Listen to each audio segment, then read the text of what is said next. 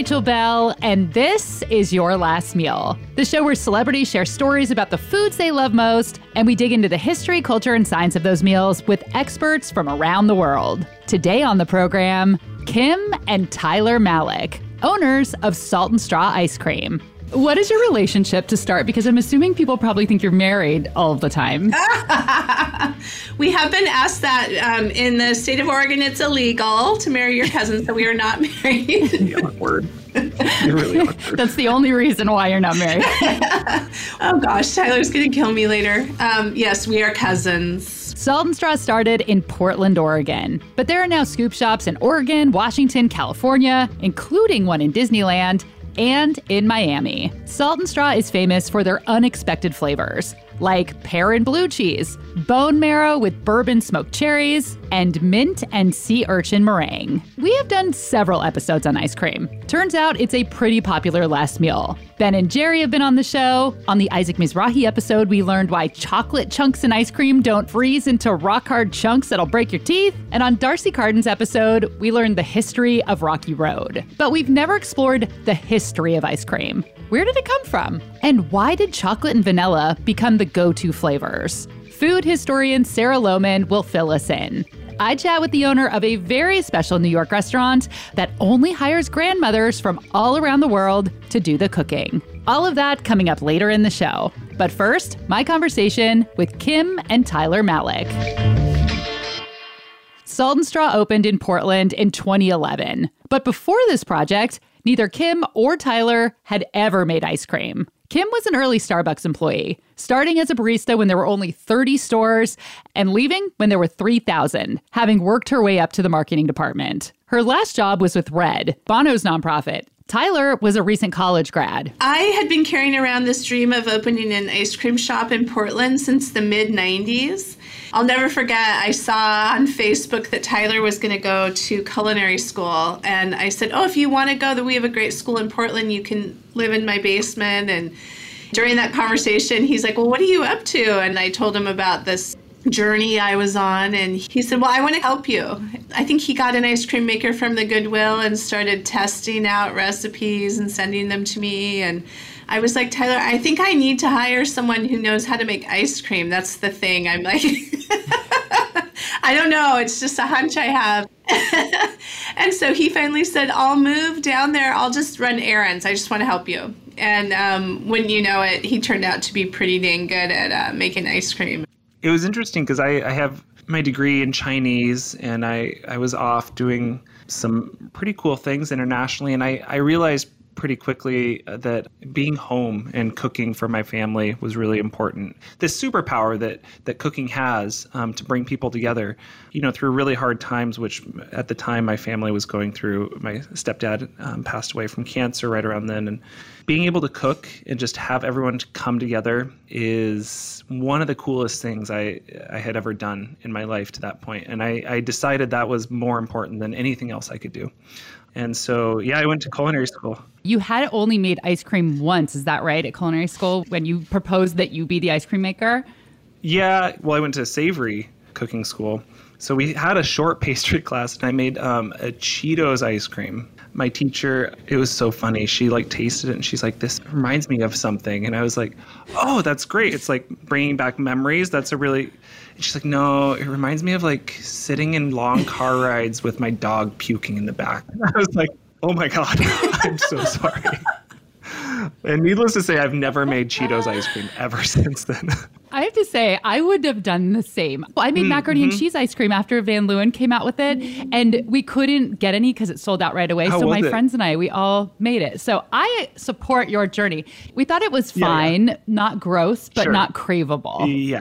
Yeah. Yeah, mine was gross. But Tyler quickly learned to make really good ice cream. And from the start, he collaborated with other Portland makers. If I wanted to make a beer ice cream, I actually got to go and like hang out and make beer for a week. And then by the end of the week, we were practicing how to brew that same beer with the same malts and the same hops, the same ingredients in cream instead of water.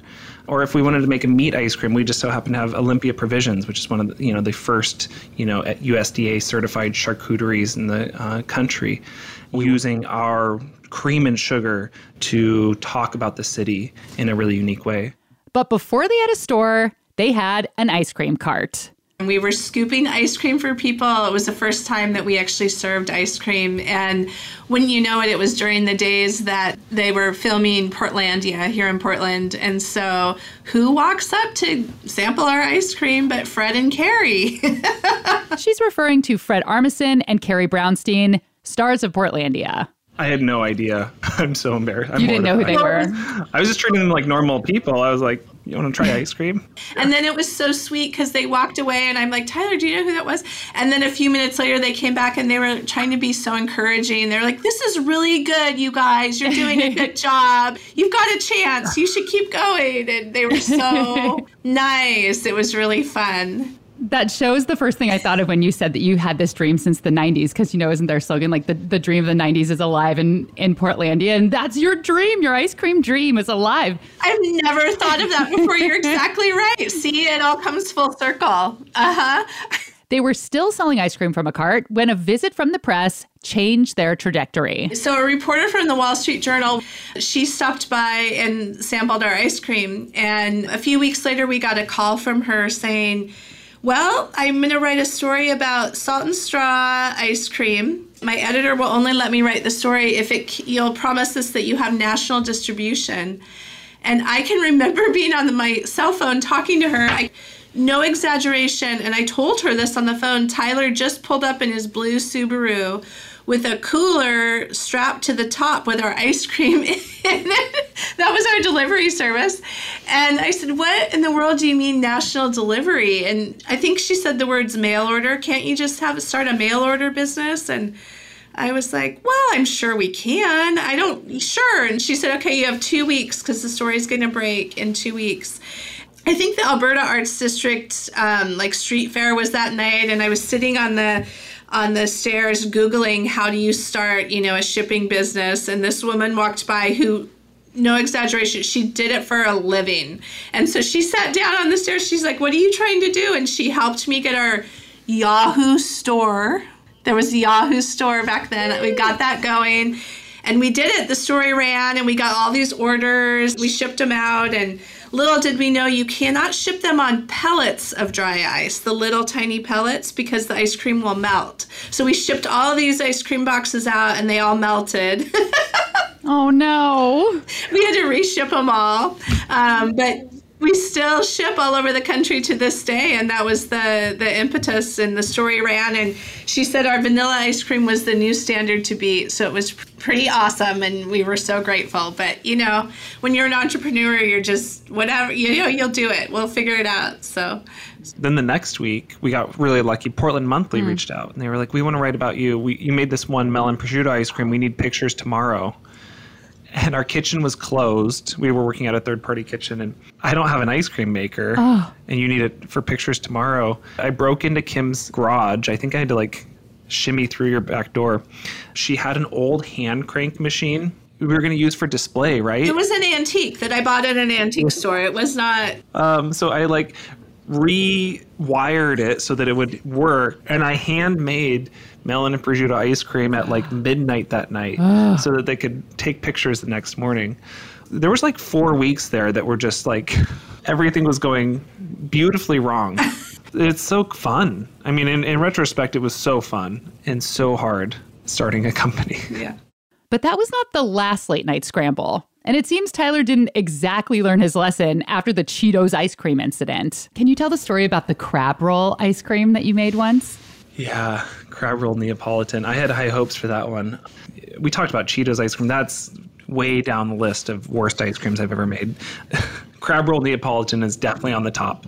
Here in Portland, there was a food festival. and It was called the Sandwich Invitational. So we had to make an ice cream sandwich that could beat, you know, Duff Goldman was there. So I was up against him. and He was the last guest on my show, actually. Oh, no way. And it's funny you say that because he's from Sandwich, Massachusetts. So yeah, this is all coming together. Well, I beat him, so.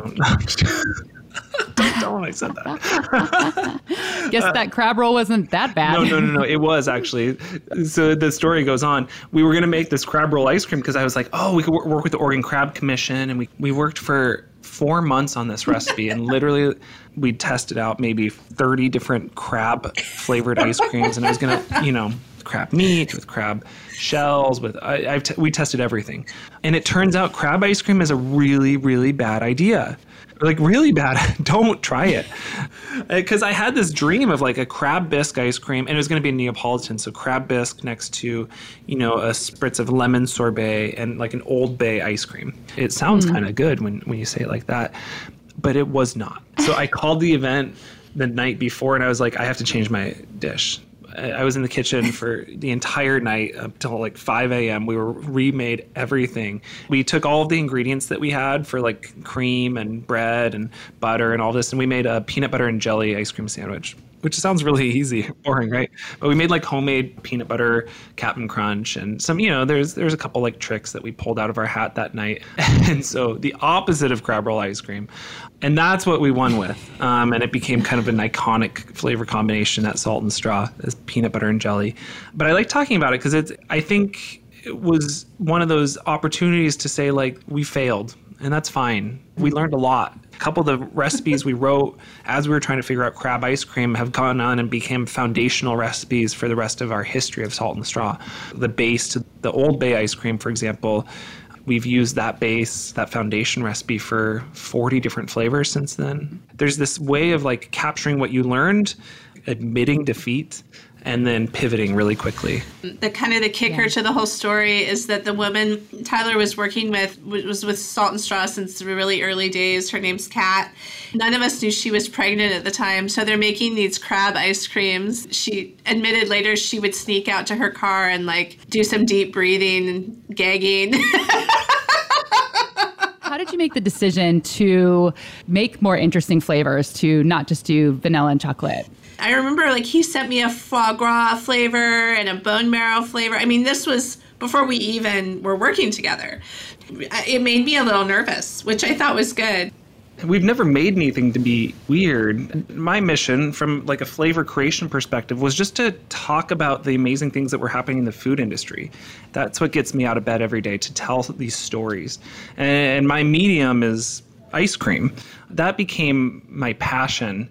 I remember the first year I went to this food competition, and Greg and Gabby Denton from Ox, I don't know if you've been to their restaurant here in Portland, for the food competition, they won and they did a foie gras marshmallow s'mores. Whoa. Um, yeah, it literally broke me. I was like, how is that even possible? and so we just started hanging out. And I was like, can you teach me how to make that into ice cream? And so we did. And it wasn't to be weird. It was just like, I was like, this is one of the coolest things I've ever seen in my entire life. Let's make this into an ice cream. That's just one of the kind of two, 300 flavors that we made in the first year hmm. because of just this inherent inspiration that, um, that the city brought to us time for a break. But when we come back, Kim and Tyler reveal their last meals. And we learn what food their grandma always had out on the coffee table. For the record, it was not Werther's Originals.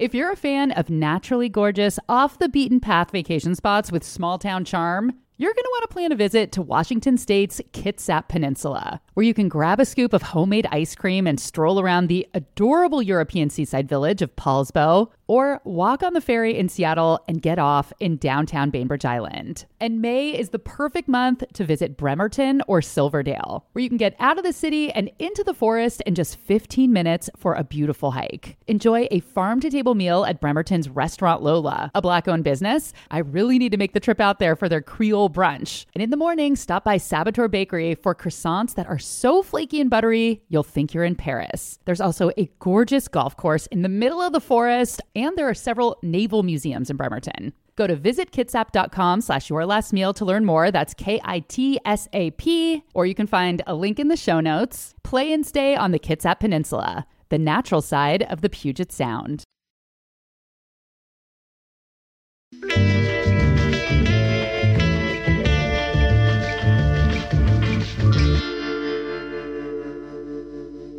Okay, let's talk about your last meals. Kim, why don't you go first? What would your last meal be? You know, we did coordinate on this. I am going to really buck the trend. My last meal, I would pick a breakfast. And um, it's sort of a homage to our grandmother, her Swedish pancakes. But I would add a really spicy Bloody Mary on the side. Um, but it just reminds me like our whole, we have, our parents have six brothers and sisters, and I think we have like 15 cousins, and we would all sleep in the same house growing up. And she would make everybody Swedish pancakes in the morning. And so for me, it's that memory of our entire family being together for days on end. And that memory is really important to me, and I love it. What do you like to roll up in your pancakes? There's actually like controversy. Grandma put maple syrup, she rolled them up and put maple syrup on. That's it. But a little cottage cheese or sour cream with blueberries Mm, that's my favorite. But she would roll over if she heard that. Purist. I mean, Rachel, you, you have to understand too that this was in Conrad, Montana. Yeah, it's too fancy. Yeah. It's not a Blantz. What did she think of the ice creams you're making if she's like, ugh, too fancy? I think she was proud. She loved it. Yeah. yeah. She loved it. But she stuck with mostly the vanilla. I'm not going to lie. Um, okay, so let's go back to the Bloody Mary. What do you like inside of yours? Because I feel like the drink is almost secondary to the whole salad that's flying out of that glass. Yeah, so um, I like it pretty savory and spicy. I'm not looking for the full like steak kebab stuck into my Bloody Mary, but I will take, you know, the traditional, uh, well selected uh, pickled vegetables. Uh, up to you, just a little surprise. Um, but really, just the, the drink itself. And again, I guess a page from my grandma, keeping it true and, and mm, pure. With extra Worcestershire. That's what I'm talking about, yeah. And Tyler, what would your last meal be? I had to pull one from grandma as well we always ate dumplings and sauerkraut. Like this is mm. relatively uncommon. Not many people know about this, but they're boiled dumplings, and so they're really really fluffy on the inside, bready, you know, on the inside, but then like kind of gooey on the outside. Um, maybe like a really giant gnocchi kind of. Every time I cook it, it's really controversial. It takes a bit to get past that sticky icky on the outside, and then you slather it in sauerkraut, kind of toasted some spices, and then um, sauteed the sauerkraut in those spices and poured it over and served it with a um, pork roast. And so that was our kind of fancy, that was like our holiday dinner when, whenever we visited. And I love it so much. The dumplings are just like, I, I think it's an acquired taste in many ways or acquired texture, but it, I've acquired that and I, I appreciate it. What's the background on those? Is it Polish or German or? I think Polish, yeah. I think there were ties to our grandpa's family came from um, the, what is now the Czech Republic. I feel like the definition of a dumpling has always been dough with something inside of it. But then there's this whole other category of dumpling, you know, kind of that's more of like a drop dumpling. Yeah. It's interesting that they have the same name because they seem different. No, for sure. Yeah. Yeah, yeah. It's like um, more of like a matzo ball soup kind of type dumpling, if that makes sense. That's what I was thinking. Yeah. yeah. Did you figure out how to make it or did she share the recipe? I have not made it perfect yet. And it's really mm-hmm. hard because you know what? I think I remember being like eight years old and seeing a box of Bisquick in her cabinet and she never used it. I but I'm pretty sure she was using it for just her dumplings. That was the only time she ever brought it out. Have you tried that yet? I'm a little scared to buy Bisquick on my own. no. I don't. It feels like sacrilege to bring in Bisquick, like buy Bisquick. I'd have to like wear a disguise so no one saw me. That's what I was gonna say. Are you afraid someone's gonna see you buying it? Yeah. That's so funny. But that might be the secret. You might nail it if you put the Bisquick in. I know. I think it is. I've been thinking about it a lot lately. I'm pretty sure. Now, Tyler, I'm gonna. I'll send it to you online so no one can even trace it back to you. As long as the, the Amazon driver is gonna know. you know, you rent a shed or something that you only have your secret embarrassing ingredients delivered to, so no one knows, like a PO box or something. what else would go into that shed, Tyler? Come on. yeah, what else would go in that shed? American cheese. Oh no, we have American cheese proudly displayed in our fridge. Yeah, me too. I uh, love Kraft that. singles all day. Yeah, that's a good question. I don't know. Just a shed full of Bisquick. okay. It's gonna be great. Bisquick and dead bodies.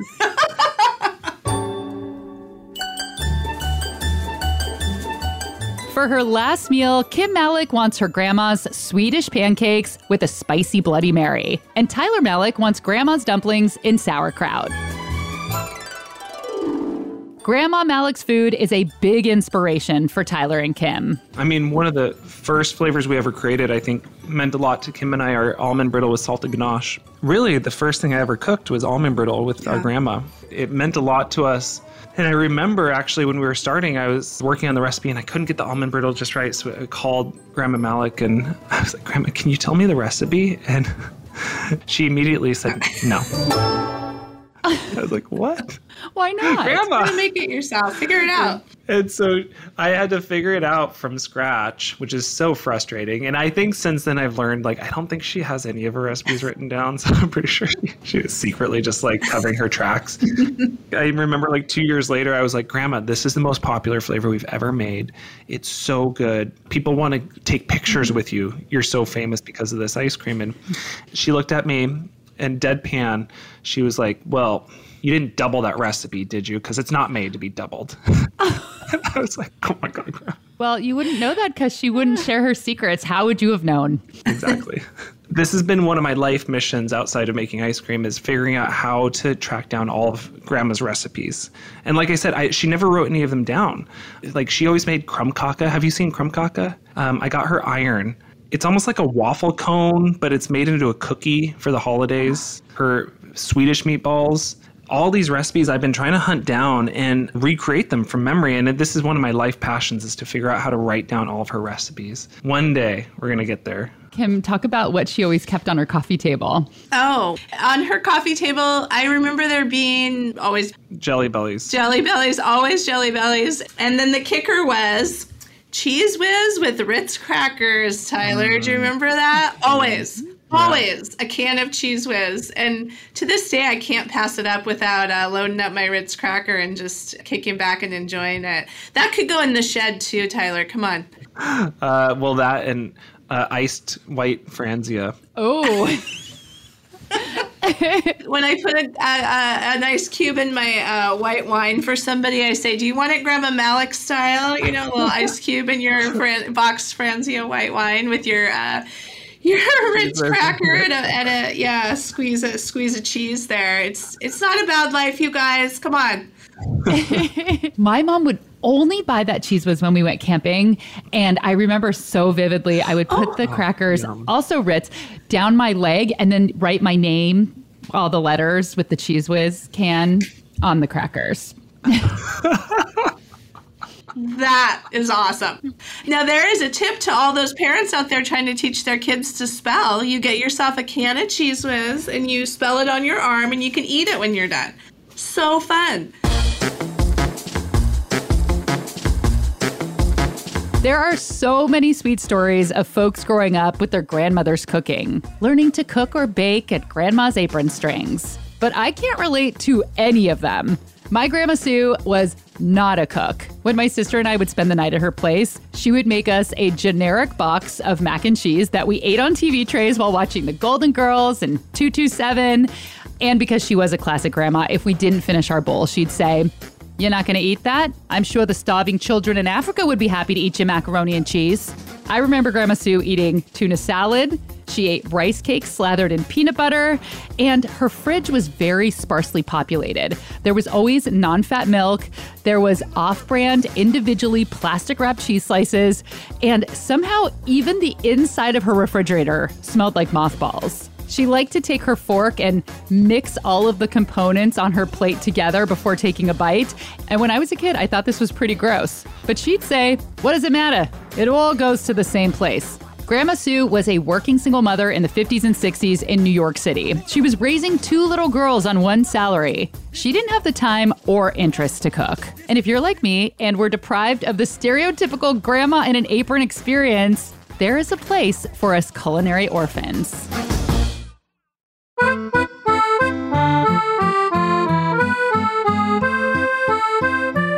At Enoteca Maria on Staten Island, the kitchen is run by grandmothers. Being at my grandmother's house uh, was a very comforting time for me. That's Jody Scaravella. He opened the restaurant 16 years ago. I was trying to recreate that because I lost all of those matriarchs in my life. I think I was really just trying to comfort myself. And I was grieving heavily from the loss of my uh, mother. I think when you lose your mother, in that moment, I really felt orphaned. The feeling was profound.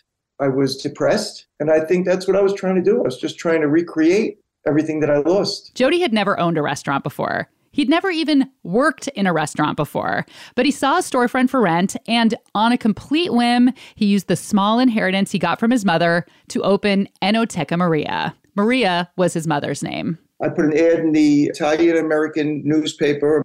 I didn't have the restaurant built out, so I had them come to my home. So we had all these ladies with these plates of food. They brought their husbands, they brought their kids, they brought their neighbors. I had a house full of people uh, running around. They wanted me to taste their food.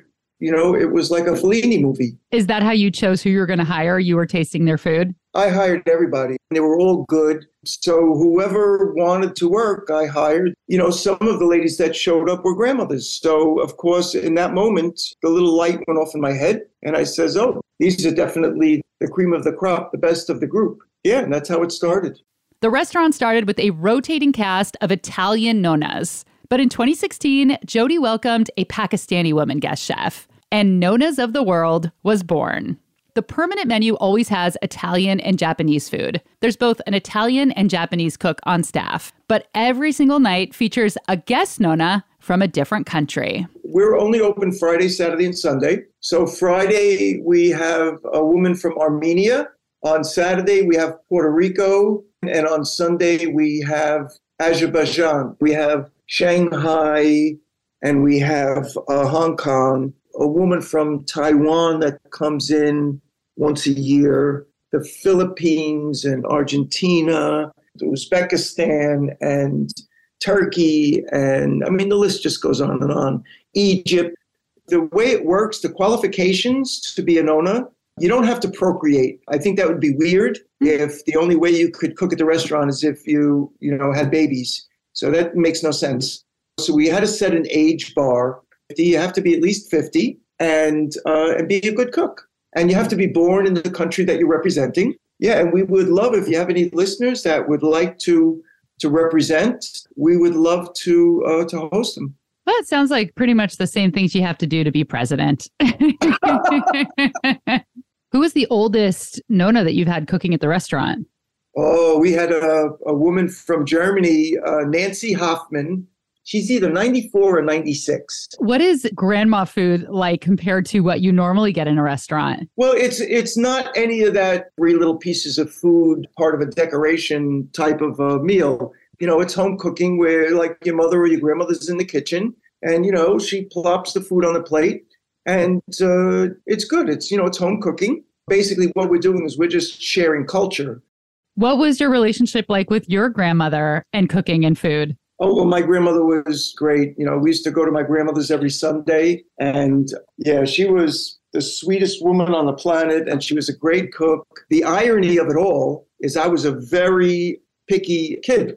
So was my grandfather. So while everybody else was feasting on you know lasagna and cannellini and you know manicotti and all these wonderful wonderful dishes and she was like such a great cook my grandfather and i would have a dish of ziti with a little red sauce you know, with, you know because she was from southern italy it had a couple of peas in it and that was what we ate but i mean everybody else was you know getting the royal treatment that's so funny. I know. Can you imagine being so picky you don't like lasagna? You don't want melty cheese all over your meal? Oh yeah, rub, rub it in, rub it in. well, now I mean you've made up for it though, right? Because now you can eat grandma food all the time. I was making up for lost time. Yeah, I like everything now. I eat everything. Uh, I eat, you know, things that you know a lot of people wouldn't eat. You know, we uh, as part of our uh, menu in remembrance of my grandmother, we have a dish on the menu. It's called cappuccel, and so cappuccel is the sheep's head so my grandmother used to make that for my grandfather. My grandfather loved it. So basically, you, you have this head sitting in the middle of the table. And, you know, as a young lad, of course, I was traumatized by this. But uh, we have it on the menu today in remembrance of, of my grandmother. Okay, I'm looking at the menu now. Right now, you can order buglam, not sure if I'm pronouncing that right, an Azerbaijani traditional lamb stew. Uh, there's a miso grilled salmon on the menu, and lasagna della nonna. It's the world on a table. It's the only political thing I'm going to say that we've come off a real divisive time in our history. And I think that really uh, reinforced what we're doing here because uh, this country is basically made up of immigrants. We're all immigrants. Everybody that's here is from somewhere else. Where, where's your family from? Um, well, my dad was born in Romania, grew up in Israel, and then moved here. And my mom's grandparents are from Russia. Everybody who's here is from someplace else. And New York, in particular, it's a meeting place for cultures. You know, it's really diverse and it's colorful and it's beautiful and it's it's magic. All right, time for a quick break, but when we come back, the ice cream we know and love in the United States today, we owe much of it to enslaved black Americans.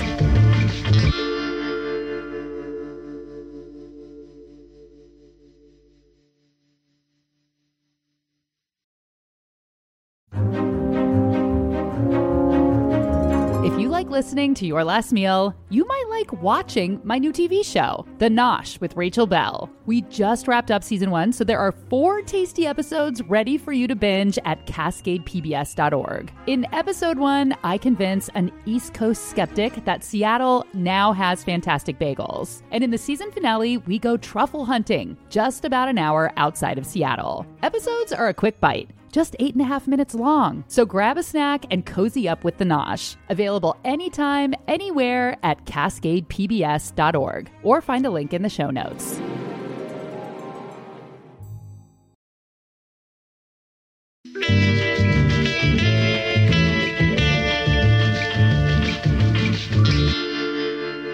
There are some foods that are so ubiquitous, such a concrete part of our culture, that it's hard to imagine there was a time that they didn't exist. Can you imagine a world without ice cream? But in order to have ice cream, you need a freezer, or at least a lot of ice. What is the history of ice cream? Oh my God. How long, how many minutes of an answer do you want on that? 300.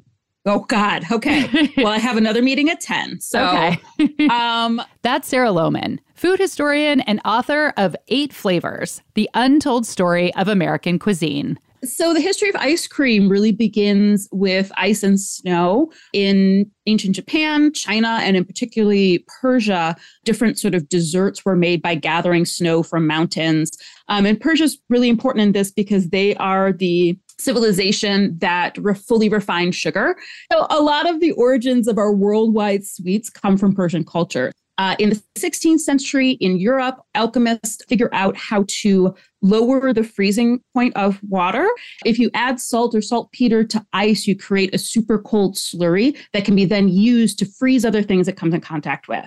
So it was kind of those two origin points came together and we made ice cream. Generally, it seems like traditional ice cream started in Italy. And then as it moved sort of further north through Europe, we began freezing like custard based things, like almost like a creme brulee. Instead of baking that, people would freeze that base. The creamy custard based ice cream we know today comes from Europe. And Sarah says it most likely came to America via President Thomas Jefferson who was an ambassador in France. And took his enslaved cook, James Hemings, with him to get trained as a professional chef and a pastry chef. James Hemings was the first professionally trained chef in America. And so he brought a lot of those French styles of technique back to America at Monticello. They were then mimicked in the White House, mimicked by fashionable society. So it seems really likely that our earliest forms of ice cream were, were based on European ones. And actually, I should note too that when Jefferson came back from France, when he after he was done being the ambassador, he brought back with him a sorbetier, which is the European tool that was used for freezing ice cream. She says Black Americans are responsible for the ice cream we know today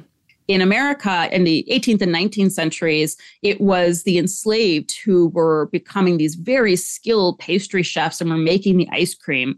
If someone was able to escape or buy their freedom or was freed after the war, these really skilled chefs moved into places like Philadelphia and opened up catering businesses. So a lot of the American innovations, like American style ice cream, which is creamy without the eggs, and the ice cream scoop with the little thing that you boot to release the ice cream, those were all invented by Black inventors who came from this like legacy of these skilled Southern chefs who moved north and just took over the ice cream industry because they were the ones that knew how to make it.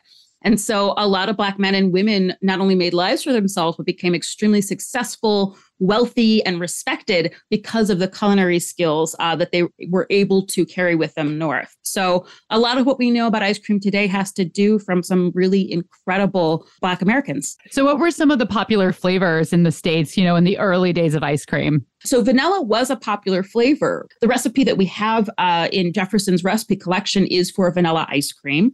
Uh, vanilla is from the Americas. It's from basically uh, modern day Mexico. It was considered a very luxurious flavor. Other than that, anything that was a drink, so like chocolate, we think of that as a solid, but for most of chocolate's history up until the middle of the 19th century, it was a drink. Um, tea, coffee, of course. Um, lemon was a pretty popular flavor. Perfume flavors like musk, uh, violet, orange flower water, rose water. And then there was a popular flavor called ambergris. So, ambergris is an impaction that occurs in the bowels of a very small percentage of male sperm whales. And it happens when squid beaks, which are indigestible, get caught in the bowels and they sort of secrete this mucus and there's fecal matter. And then it floats around in the ocean and cures in the salt in the sun. And then it washes up on beaches and people collect it to this very day. It's still used in a lot of the perfume industry worldwide. And historically, the things that we wanted to eat and the way that we wanted to smell, there was more of a crossover. So something like ambergris, which is, you know, considered a perfume, also appears in the in the earliest ice cream recipe we have from the late 17th century, a handwritten recipe by Lady Anne Fanshawe. What does ambergris taste like?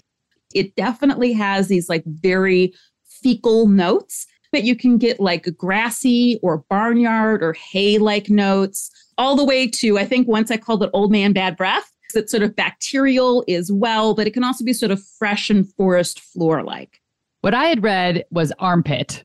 Yeah, you can get that too. Again, it's coming from a creature's intestines. So yeah. there's a bacterial situation. I was prepared to challenge Tyler to make an ambergris flavored ice cream, but Sarah says it's illegal in the US you know, in places like Seattle, San Francisco, LA, New York, you have all of these local ice creameries that have popped up yeah. and they do really unique flavors.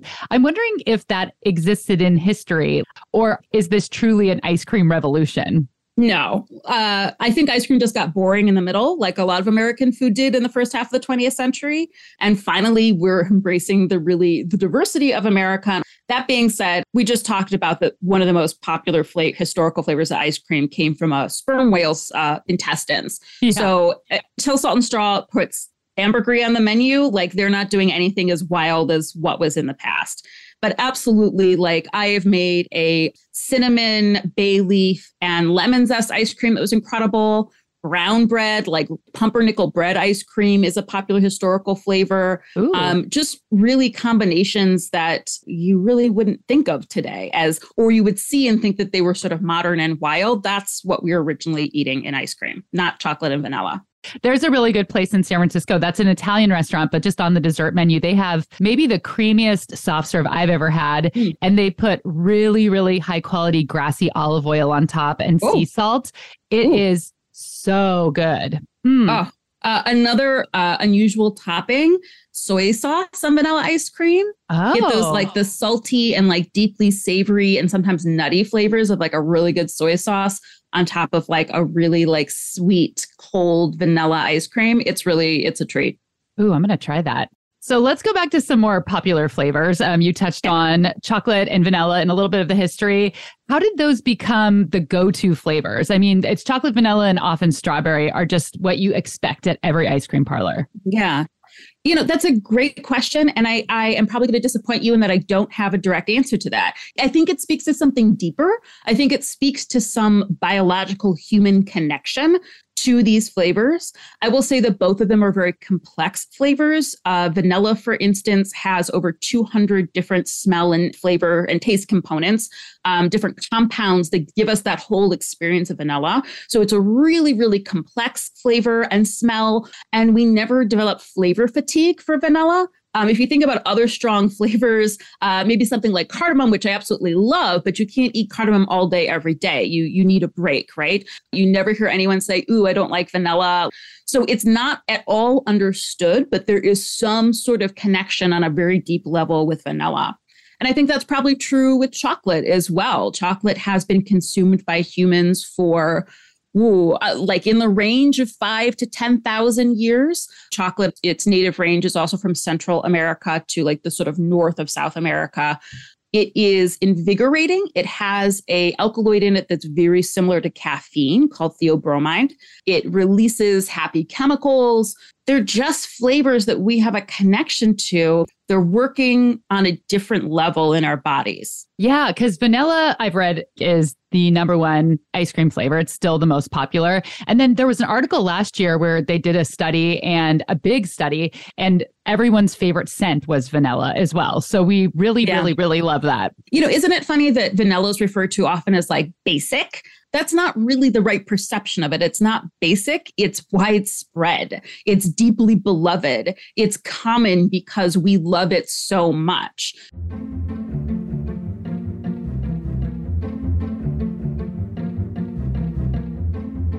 Tyler's last meal is his grandmother's dumplings in sauerkraut. Have you tried to make a dumplings and sauerkraut ice cream flavor?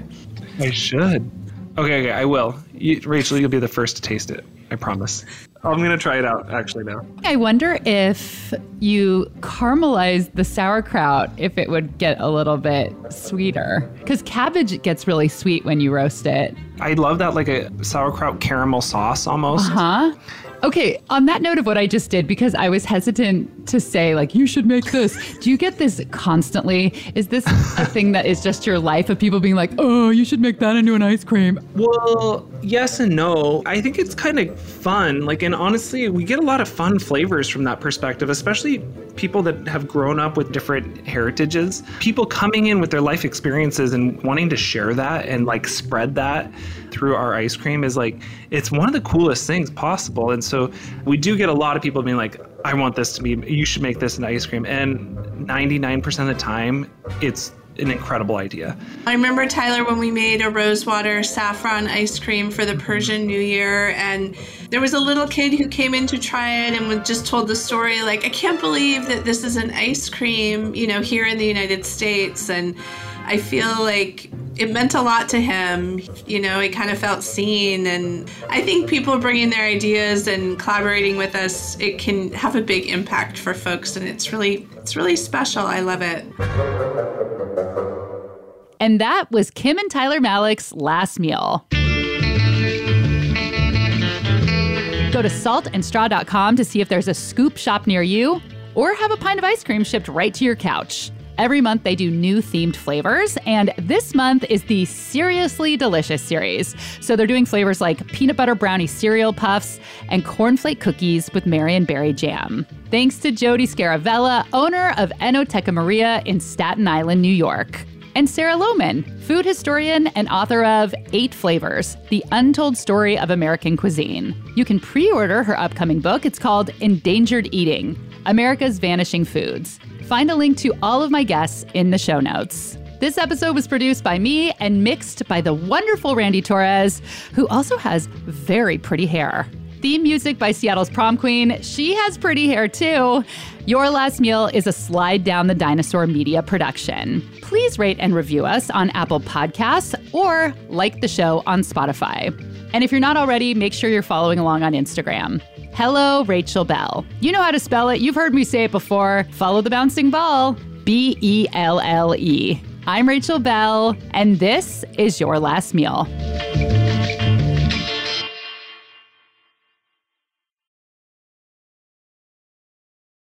Only. Can you hear me? Yes, you're yes, very. We can hear you, Kim. You're a little louder. I'm a little loud. I'm like, Sure. this is usually me screaming. I have some competition today. Is this better? yeah, more sultry is what I'm looking for. Is it uh, a little more Barry White? is it still really is it still really loud? no, that's good. Okay. Yeah. We did it. Are you taking like a weed gummy or something? What's that? Olives. Oh, cute. They serve them on Alaska Airlines and I liked them so much I order them by the case now. I was gonna say it looks like something you'd get on the airplane. So accurate. Were you really going to say that? yes, I was. Yeah. You have to give me the same stories you gave the Today Show, okay?